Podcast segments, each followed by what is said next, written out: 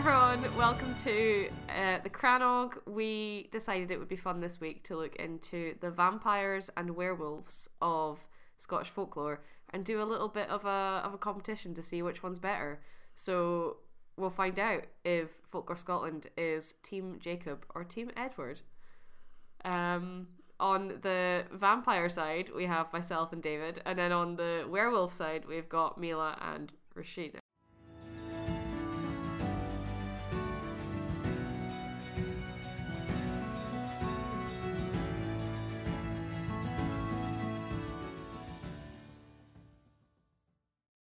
So, this is um, there, there's literally only two vampires we could find anything about. So this is one of two.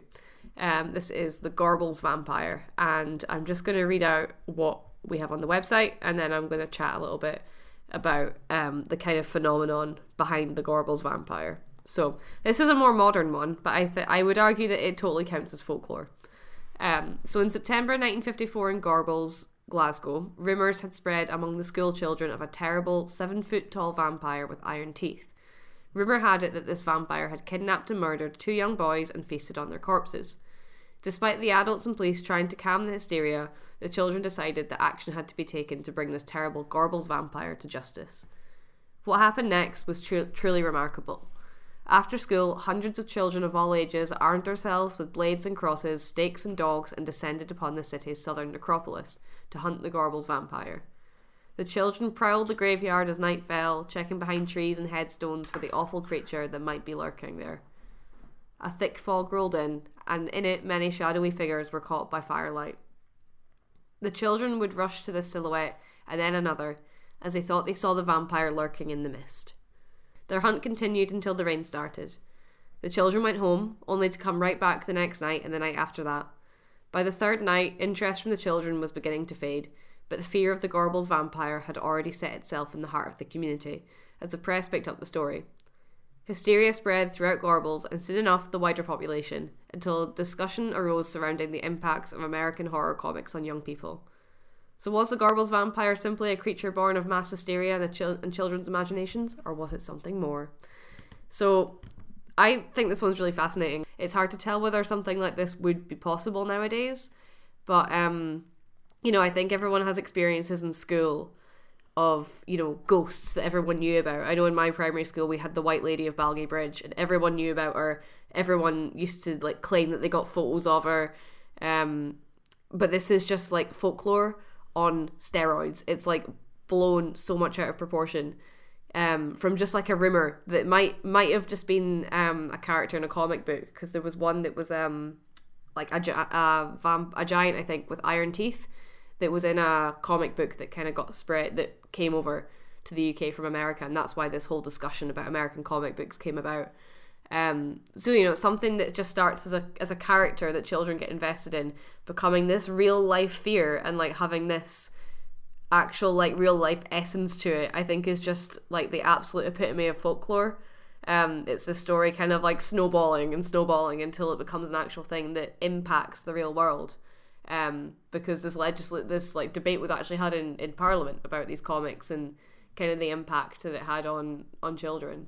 So it's folklore like properly influenced in the real world, and for that, I I would give points to Team Vampire because um, what have Team Werewolf done to uh, influence society, guys? Let's go. And it's quite interesting that it was such a modern story as well. Like, well, compared to everything else that we normally talk about, the 1950s is pretty modern, mm-hmm. and the fact we have so much sources from the time, so newspaper articles and all those kind of things, and that it's now even to the day is kind of cited as an example by kind of psychologists and things of as an example of mass hysteria mm-hmm. and how this individual concept could be something that every like a massive group of people decides is a real thing mm-hmm. and that they're actually seeing it and it's out there and things even though there was there was nothing there as far as we've ever seen. There was no giant man lurking about with iron teeth. It does make me wonder what that situation would look like today with like social media and especially TikTok. Because on the one hand, I think it's easier to spread that hysteria. Like you look at things like um, cryptids, and I think things like um, like there's this fascination with skinwalkers on the internet at the moment, and like kind of this like group, this community behind that. But at the same time, I think with TikTok, and like social media, it's much easier to keep it in the digital realm. Like I think back then there was like almost an excuse to go out and hunt for the vampire because there wasn't a screen to sit on and kind of look up sources and videos of it. Whereas I think nowadays you would more be looking at videos of other people being like, "Oh, look at this cryptid I found." I don't know. It's it's just interesting because I it you know social media is ripe for spreading hysteria as we've seen um, in the past few years, but at the same time, um, there's almost like a barrier that didn't exist in Gorbals vampire world. And I think it's quite a fun example as well, in that we a lot of times when we're doing stories, we would maybe joke about, well, that wouldn't like what would happen if somebody came along with that kind of story nowadays, where they'd be like laughed out or whatever. But actually, in relatively recent times, mm-hmm. it caused a mass group of people to go out and think that is actually the case. I do wonder though sometimes because from my experience at school, there was always some kind of spirit or demon that you could summon. And it means that, like, even now, at the old age of 25, if you got me to walk into a bathroom and say Bloody Mary three times in the mirror, I'd be away. I'm not doing that. I'm not risking that. Like, so I, I do wonder, like, that is what an example of where we have, like, a, a physical reaction. You know, people went out and tried to hunt for this thing. But stories like this have always been really big in schools. They are just more focused on, like, the the spiritual, the ghost, instead of having like a creature. Um, or you know, like in our school, me Rebecca and I went to school. There was tunnels under the school, and people used to say that there's like something lives in the tunnels. You know, and I'm sure every school has some kind of story like that. So is it just this particular situation, or is it just kids? And about that, is it just kids at all? Again, since older people went for in for the Gorbals vampire, again, 25, I'm not risking Bloody Mary coming anywhere near me. And I've said it twice now, so I can't say it again. See, like if that happened today and there was people away out on Balgay Hill, like a whole load of them searching for the white lady, I would get FOMO. I would be like, "Let's go! I'm coming.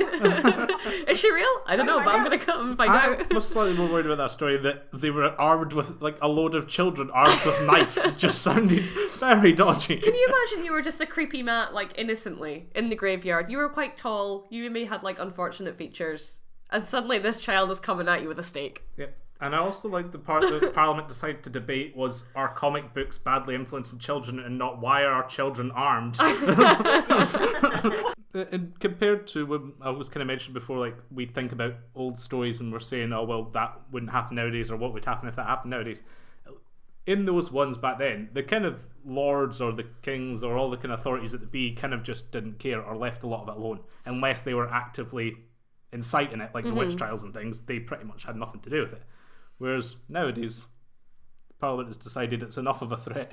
Yeah, And it's also interesting that you think of the idea of like, oh, video game violence and all that stuff that's legislated about nowadays or mm-hmm. debated a lot now is a relatively new thing. But like, if you look back to the fifties, it was comic books before that. Well, that was what they argue is like the starting point of all those debates. They say that the Gorbals vampire is where those debates about like you know video games and and film having influence on children and impressionable audiences comes from. It's the Gorbals vampire, which is really interesting. There we go. It's affected society as we know it, all thanks to vampires. So you know, We need to get nerds off the streets. That's what we need.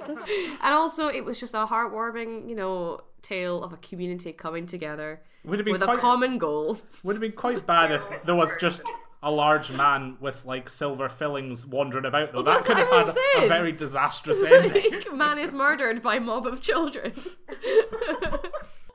I wonder if it's less popular now because of the knowledge we have. So, like, you can now, if someone says, "Oh, if you put your hand on the the Ouija board, it's going to tell you this, that, and the other," but you can Google and you can see, like, "Oh, so this is how it works." And this is the lore behind it. And I know when it was created. Like, you can find out every little thing, and it takes the mystery out of it. So, it used to be if, if you didn't know what you were talking about, and your older brother's friend told you something you go, yeah, that sounds right. You know? So if someone said there's a vampire in town and it was someone that you liked and respected, I'd be the, I'd be there the whole way. I'd be like, let me get my knife. I'd recently read an article that people it was some guy on TikTok and he was making videos using different special effects of like he was pretending to be a vampire And people in the comments were like taking it quite seriously, and everybody thought like everybody's just in on this big joke. Like they're all his fans and they're just in on it. But some of the comments were just a bit like, oh my god, like that's so cool. How did you become a vampire? Like it sounded a bit, it sounded like they were believing it a little too much, like beyond that kind of inside joke of that community of people that watch the same person. It's like when it starts ironically, like Crocs. It starts ironically, and then it, it becomes a little too real. Don't you dare bring Crocs into this. Yeah, I'm drawing the line at Crocs.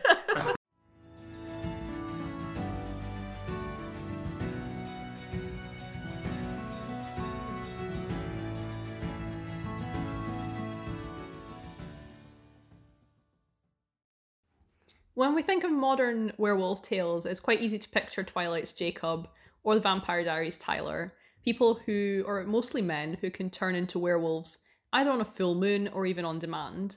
And often these transformations are fueled by rage, something that has kind of become part of the whole lore around vampires and werewolves, and werewolves in particular being the more aggressive. But in Scotland, werewolves are anything but violent beings. Tales, particularly from the Shetland Isles, tell stories of the wolver, a species of beast that with a wolf's head and a human body covered in brown fur.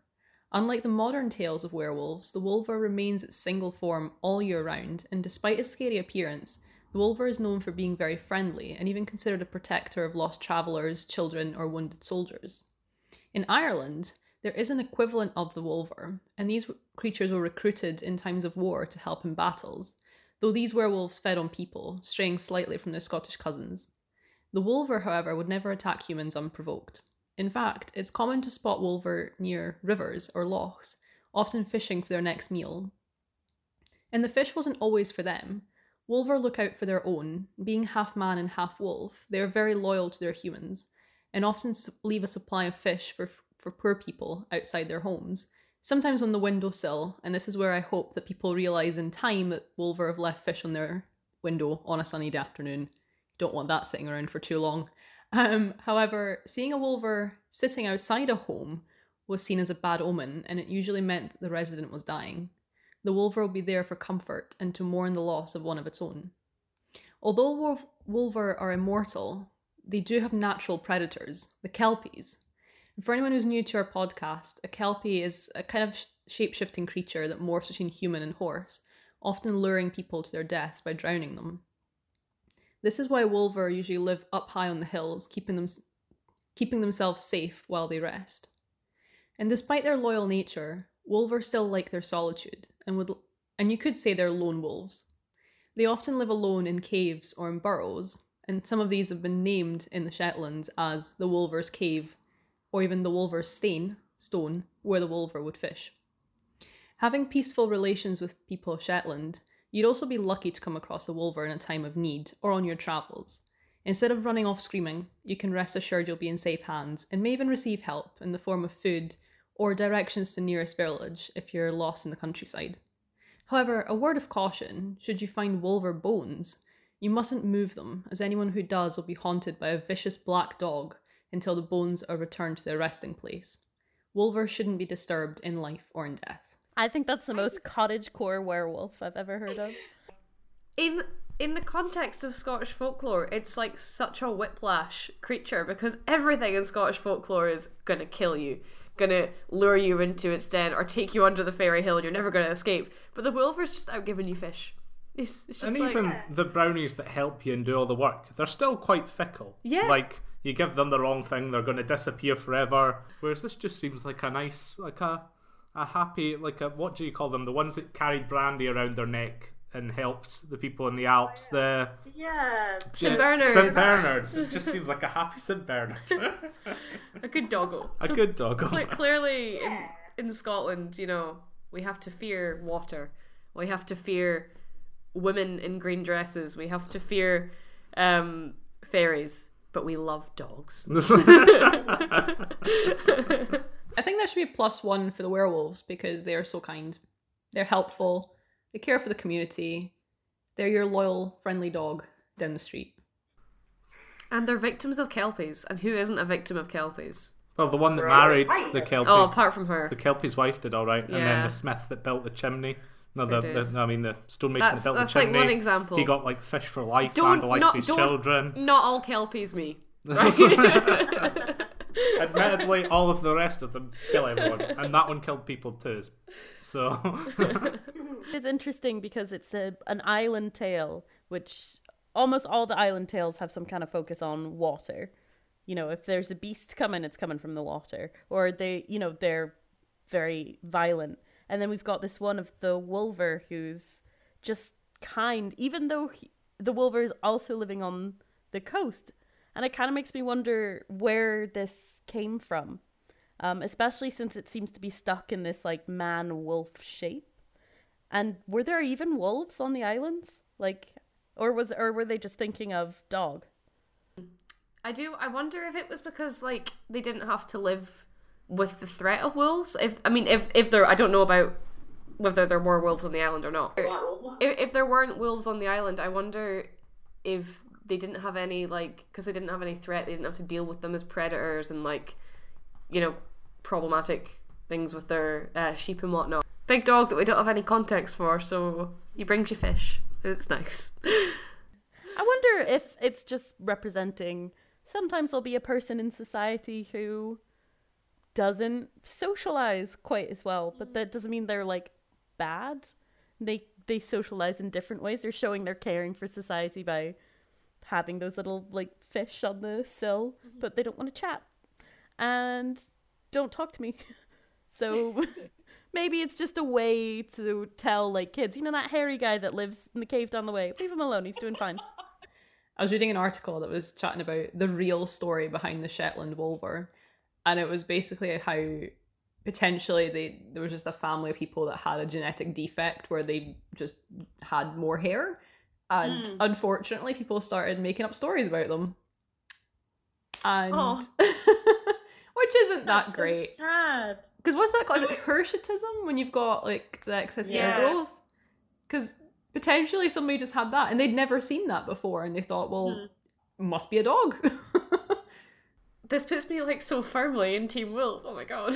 Yeah. Um, you can't do that. Your team. I know. you gotta defend them, but they're not worth defending. You wouldn't be going after a wolver with a team of children and knives. Come on. I kind of want to just like hold his hand, you know? Let's take a walk on the beach and hold a wolver's hand. Stop simping for the Wolver. I like with the wolver as well. There was sightings up until like the early 20th, 20th century of it. It was like almost Loch Ness monster, but smaller. Yeah. Like people would see it and try to photograph it and everything. oh, that's cool. Yeah. Just interesting. Most of the other ones are like heard about of things from hundreds of years ago, whereas that as well was relatively recent. Trying to figure out why this tale remained a nice creature and everything else. That even where they had had slightly more in between origins, where it was maybe not nice, but it wasn't evil or anything, had been turned sinister by like the influx of Christianity, and that had kind of corrupted a lot of the creatures into being more violent ones from what they were before, to try and put people off the idea of these pagan animals. Mm-hmm. But that one just seems to have remained quite a nice little creature. Just quick fire. What what side are we skewing towards? I don't even think I need to ask. Definitely werewolf. Come on. He's so kind, so loving, and unlike every other creature in Scottish mythology, he's he's a pal. This is a this is a beast I can pet. But what has he had discussed in Parliament? you know, the Gorbals vampire is an activist. He's an ally. Well, they are still discussing the reintroduction of wolves in the Highlands. Maybe we bring the case of the wolver forward and we say they're great.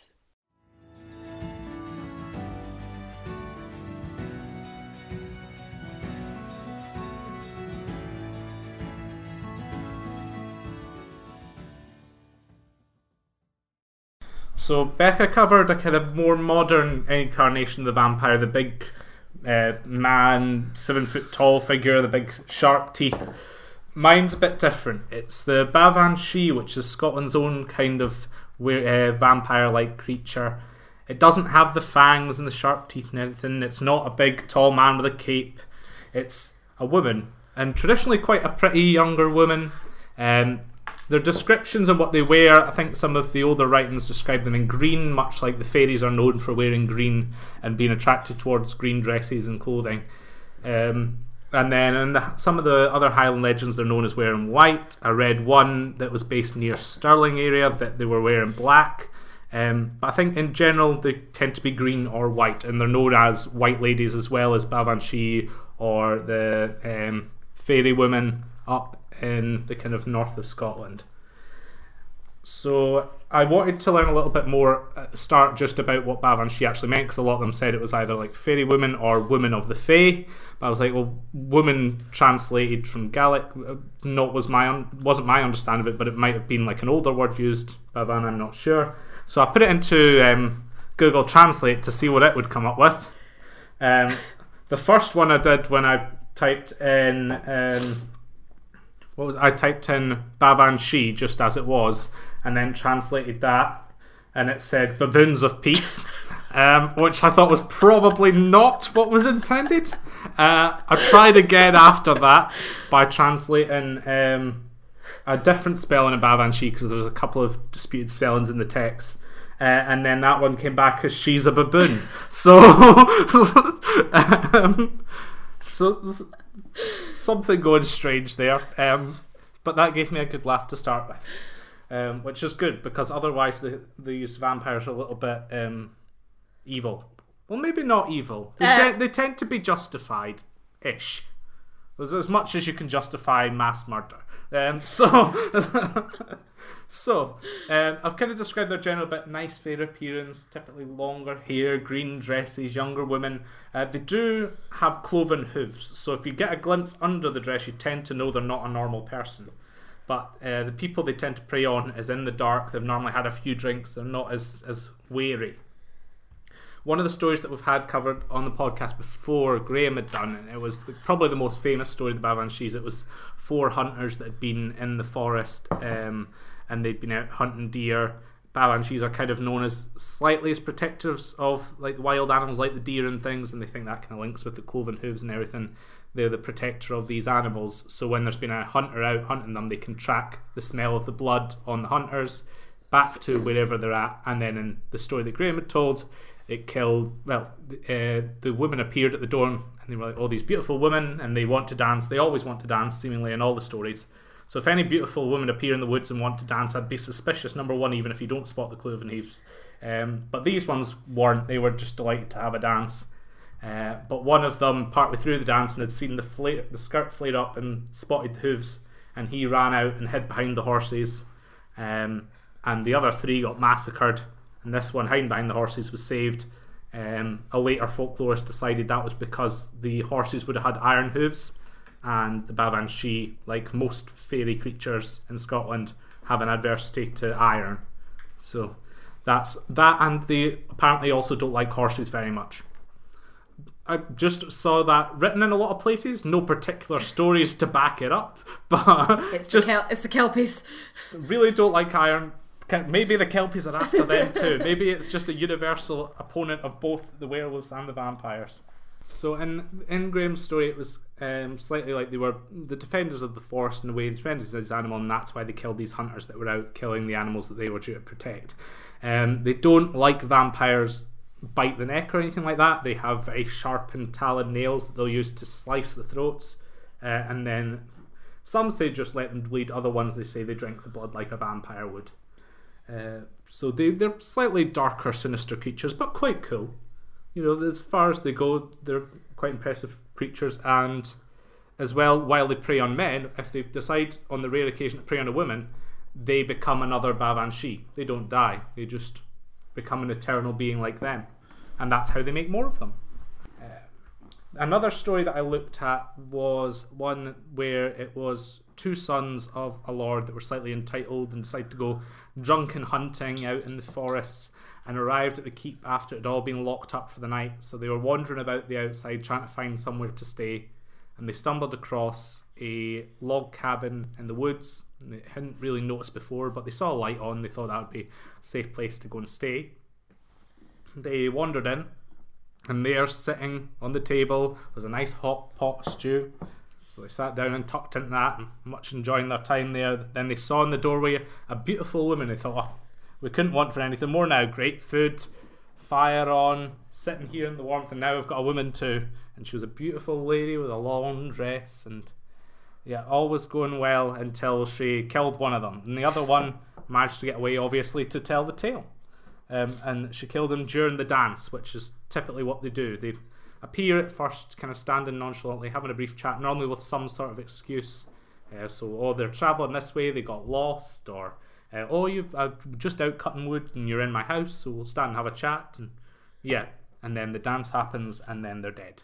But obviously, one has to escape, or else wouldn't have a story. So, and then another one I had that was more of a story about a big black dog, but and it's more implied that they are Banshees rather than being explicit to them. But this um, big black dog was one that uh, this man had gone out to find a new dog for hunting, and it was a new litter born. He decided he wanted that one, and the man um, that had bred them said, "I would take anyone but that one because." The dog will only be good one day in its life, and then it'll never be useful again, and it will be never useful until that day. But he decided that was the dog for him, and he kept it and raised it and became the biggest black dog. But whenever he went out hunting, it would slump down the porch, refuse to move.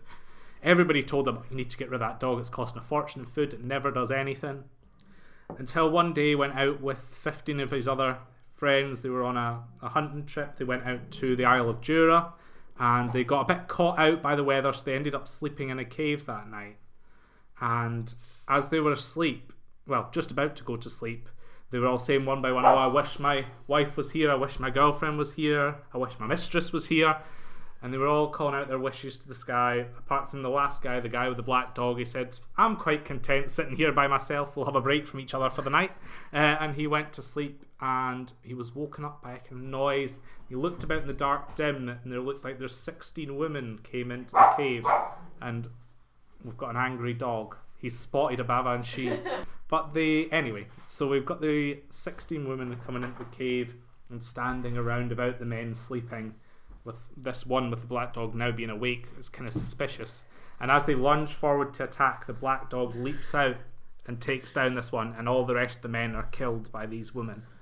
And it doesn't explicitly say they're Bavanshi or anything like that, but it's kind of implied in that way that they're slit throats in the night by these women. It fits with the, the overall image, but this black dog protects them. So that was another one. So I've managed to find a few stories of the Banshee. They're not as common a creatures to read about in Scotland as things like your kelpies or your giants or your trolls or your brownies. Um, but there still seems to be a few accounts. There's also accounts by the folklorist Donald Mackenzie, who's one of the ones that kind of wrote a bit more about them than a lot of the other um, folklorists. Uh, he wrote a bit about them at the, around about the turn of the century. Um, and he said that they could also transform and shapeshift into hooded crows or ravens in order to travel between distances, which can explain some of the ones where they appeared from nowhere.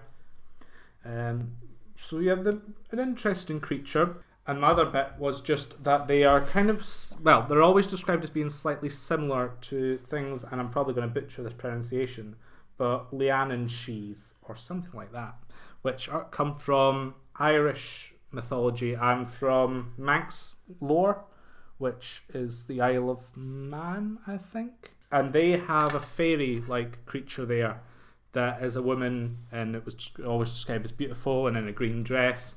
She doesn't slit their throats or kill them in a bloody way. She enslaves a single man at a time and then essentially drains their life essence they don't live very long, but they are always very knowledgeable and very good at everything they're doing for that brief time period. Uh, and they need to be enslaved within them. And that's a thing that comes up in a lot of fairies in Scottish mythology as well. Like they they have to consent to being their slave and they go away with them, or sometimes they're trapped by the fairy queen or that kind of thing.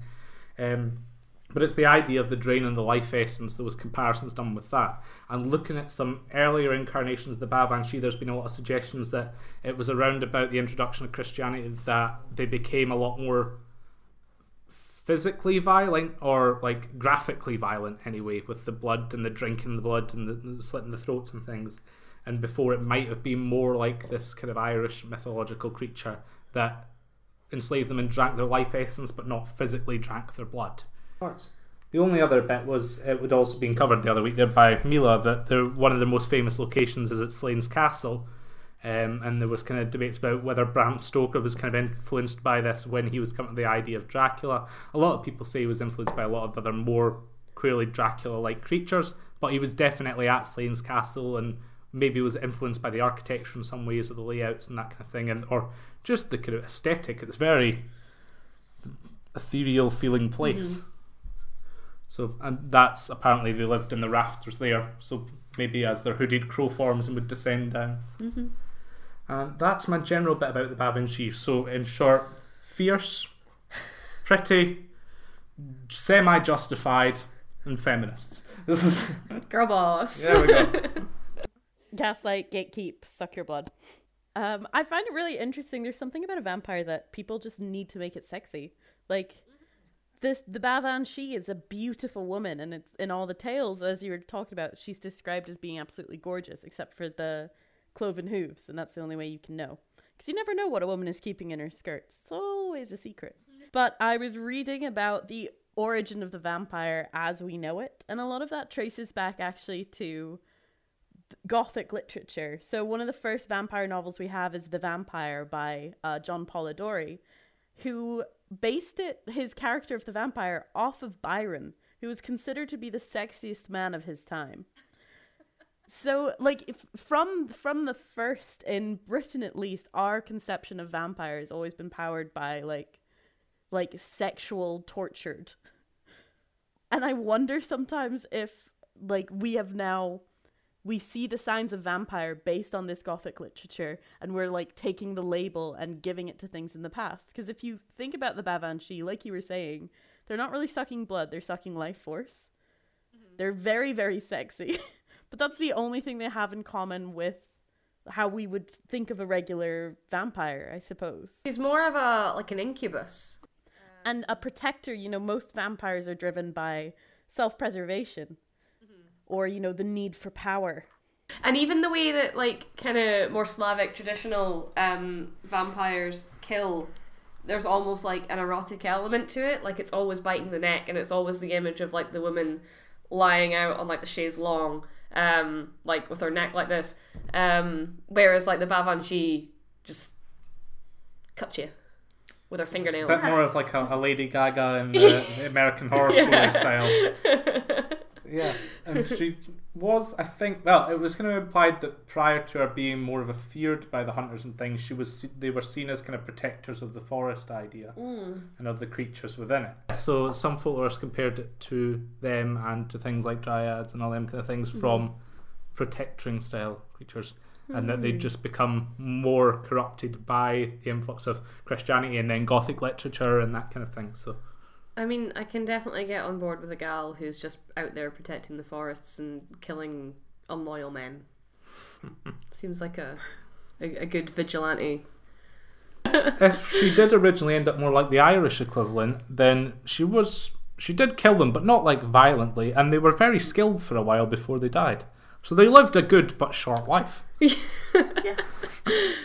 i mean it was more yeah like repercussions for your actions it was nature's punishment Well, that was interesting. One of the points that was raised by what was a Celtic-based magazine that used to write around about the end of the 19th century, start of the 20th century, and they had reported something. I wasn't able to find much in it, but I didn't look particularly hard um, about that. One of the reasons that a lot of the men would be killed in some of these stories, not so much the the famous one that Graham had done, but the kind of two other ones I mentioned. So the two entitled lords and the uh, the one with the the black dog and all the people. It was that they'd wished for a beautiful woman at that point, just in the evening before they went to bed, and it was said, at least in this magazine, that uh, in old Scotland, if you made a wish before you went to sleep, um, but did not follow that up with a prayer to God, that wish did not have the protection of God, and so it would be fulfilled in the most kind of manipulative, worst way it could be delivered. So they were delivered with these beautiful women, but who would kill them. Yeah. But that's always been the way with the the she or the fairies. You know, you have to be very specific in what you ask for them because they'll manipulate you. And I suppose that's a common theme in folklore around the world as well, with uh, jinn, especially in Arabic um, folklore. I'm thinking of where you wish, make a wish, and you say, "Oh, I want to live forever," and you'll live forever, but you will grow old.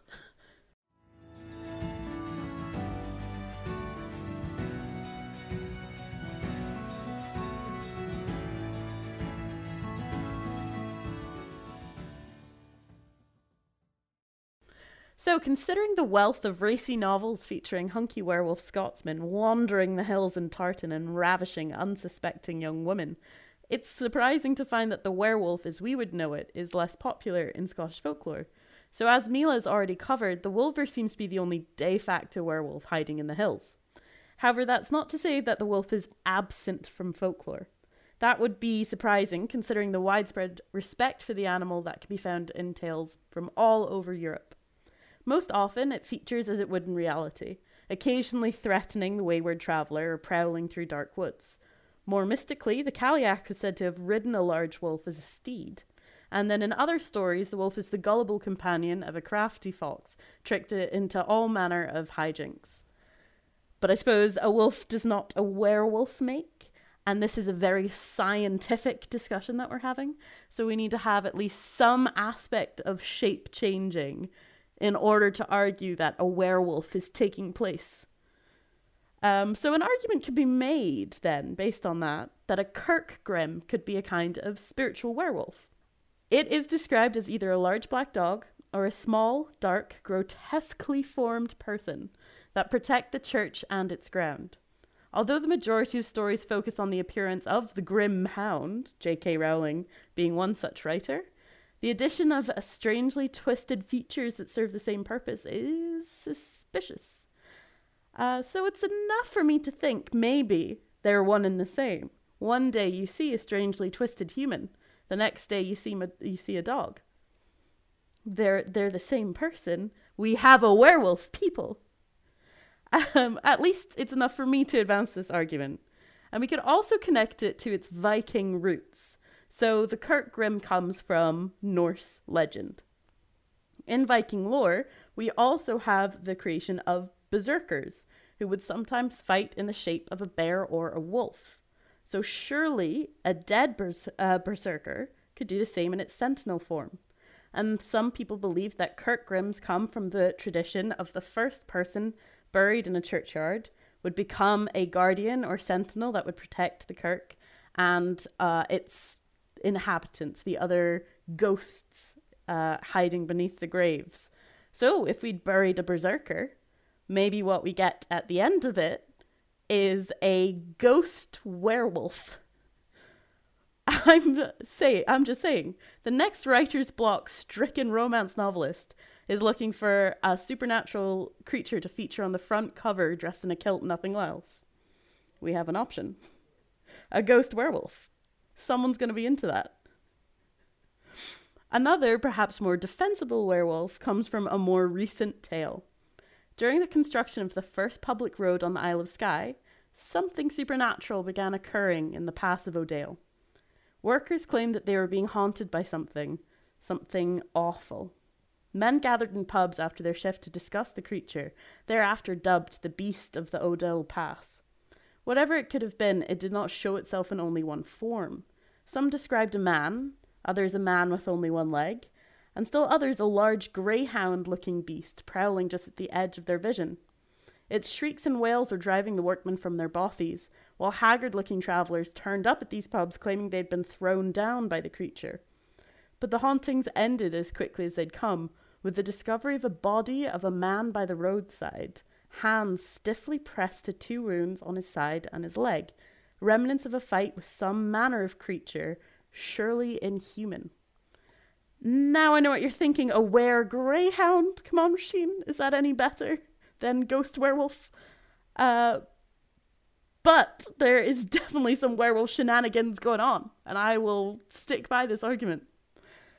I'd like to think as well that the body that was found was killed by the werewolf, finally revealing its presence in Scotland, driven by a bloody quest for revenge, and then retreating to obscurity once its macabre mission was fulfilled. So, to conclude, in a battle of werewolves versus vampires, the werewolf is obviously much more personable. By all accounts, it seems to be a fairly honourable creature that won't mess with you as long as you don't mess with it, and Edward Cullen could never. So maybe if Jacob had worn a touch of tartan, he'd have won.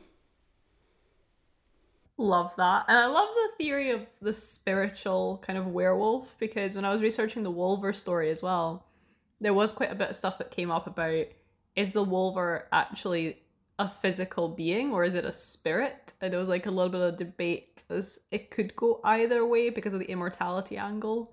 Hmm. So definitely a link, I think. And yeah, generally that one's a bit more vicious though. Yeah, a little bit more defensible, but I guess along the lines of the Bavan it's, you know, a, a right crime. I find it interesting that in the the other one, the Beast of the Odal, Odal, Odale, the Beast of the Odal Pass was, you know, vanished once this one person had died. So it makes me think that one person stole a wolver's fish, and here we have, you know, his his cousin the Greyhound coming over. It's like takes out, oh, my big, my big brother is going to beat you up to a whole new level. Yeah, exactly. yeah, exactly. One of them's gentle, one of them is like a little bit crazy. Good cop, bad cop. Exactly, yeah. I just found it interesting that so you do you've got loads of stories of like the church grim and the grim hound and just prowls churchyards and make sure you don't mess things up. And then the Kirk Grim, weirdly most folklorists have connected it to the Viking legend and the superstition that the first body you bury comes back as a spirit. So they used to bury a black dog. But it's only in the Kirks that you sometimes get descriptions of not just black dog, but like like a corpse looking person. So just connecting the dots in my head. I thought uh, yeah, okay, to be fair, it's a reach, but there's very little out there about werewolves. Scottish folklore loves the black dog. They, just they, they come up quite a bit. Big black dogs. I feel like all of our stories have had a black dog, apart from Rebecca's. Because in mine, a black dog. I'm would sure there was a come up. In the hunt. but like in mine, there's a black dog that will haunt anybody that mo- moves Wolver bones yeah. as well. So the black dog's kind of a protector, but selectively. It's a spiritual protector again. So that's just tying into the whole thing. The werewolf is the spirit of Scotland. Point to the werewolf. I also wanted to kind of talk about um how we talked how about how vampires were like, you know, sexy English gentleman is where we get this image from. The werewolf gives this much more like in in modern romantic fiction it's this more like rugged masculine. I just find it interesting to see that like people have turned to a different supernatural creature because our ideas of vampires are so entrenched. Also what happens to the tartan when he turns into a wolf? Where does it go it kind of always, yeah, you're right. Like it's always like the bad boy. Like even in Twilight, you think about it, like Jacob was kind of like trying to swoop in and steal the girl.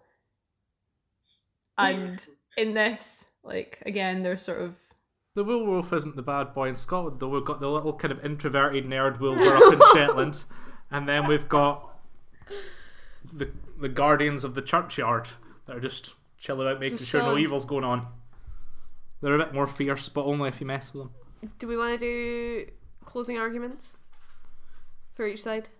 I didn't know how to prepare a closing argument. I wouldn't put more effort in. honestly i don't think we need arguments i think we can all agree that the werewolves won I I did vampires, and I still I'm uh, I'm enamored by this Yeah. wolver. He just I kind of want one. I, I wasn't expecting to be I wasn't expecting to be won over so much No, by the Wolver.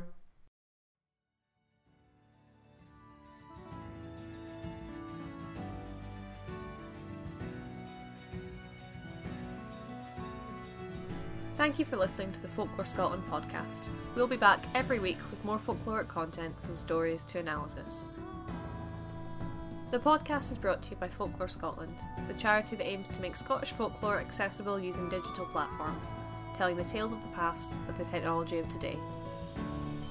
If you'd like to become a voluntary contributor or would like to get in touch, pop us an email at info at folklorescotland.com and you can find all of our social media as well as a list of sources in the show notes below.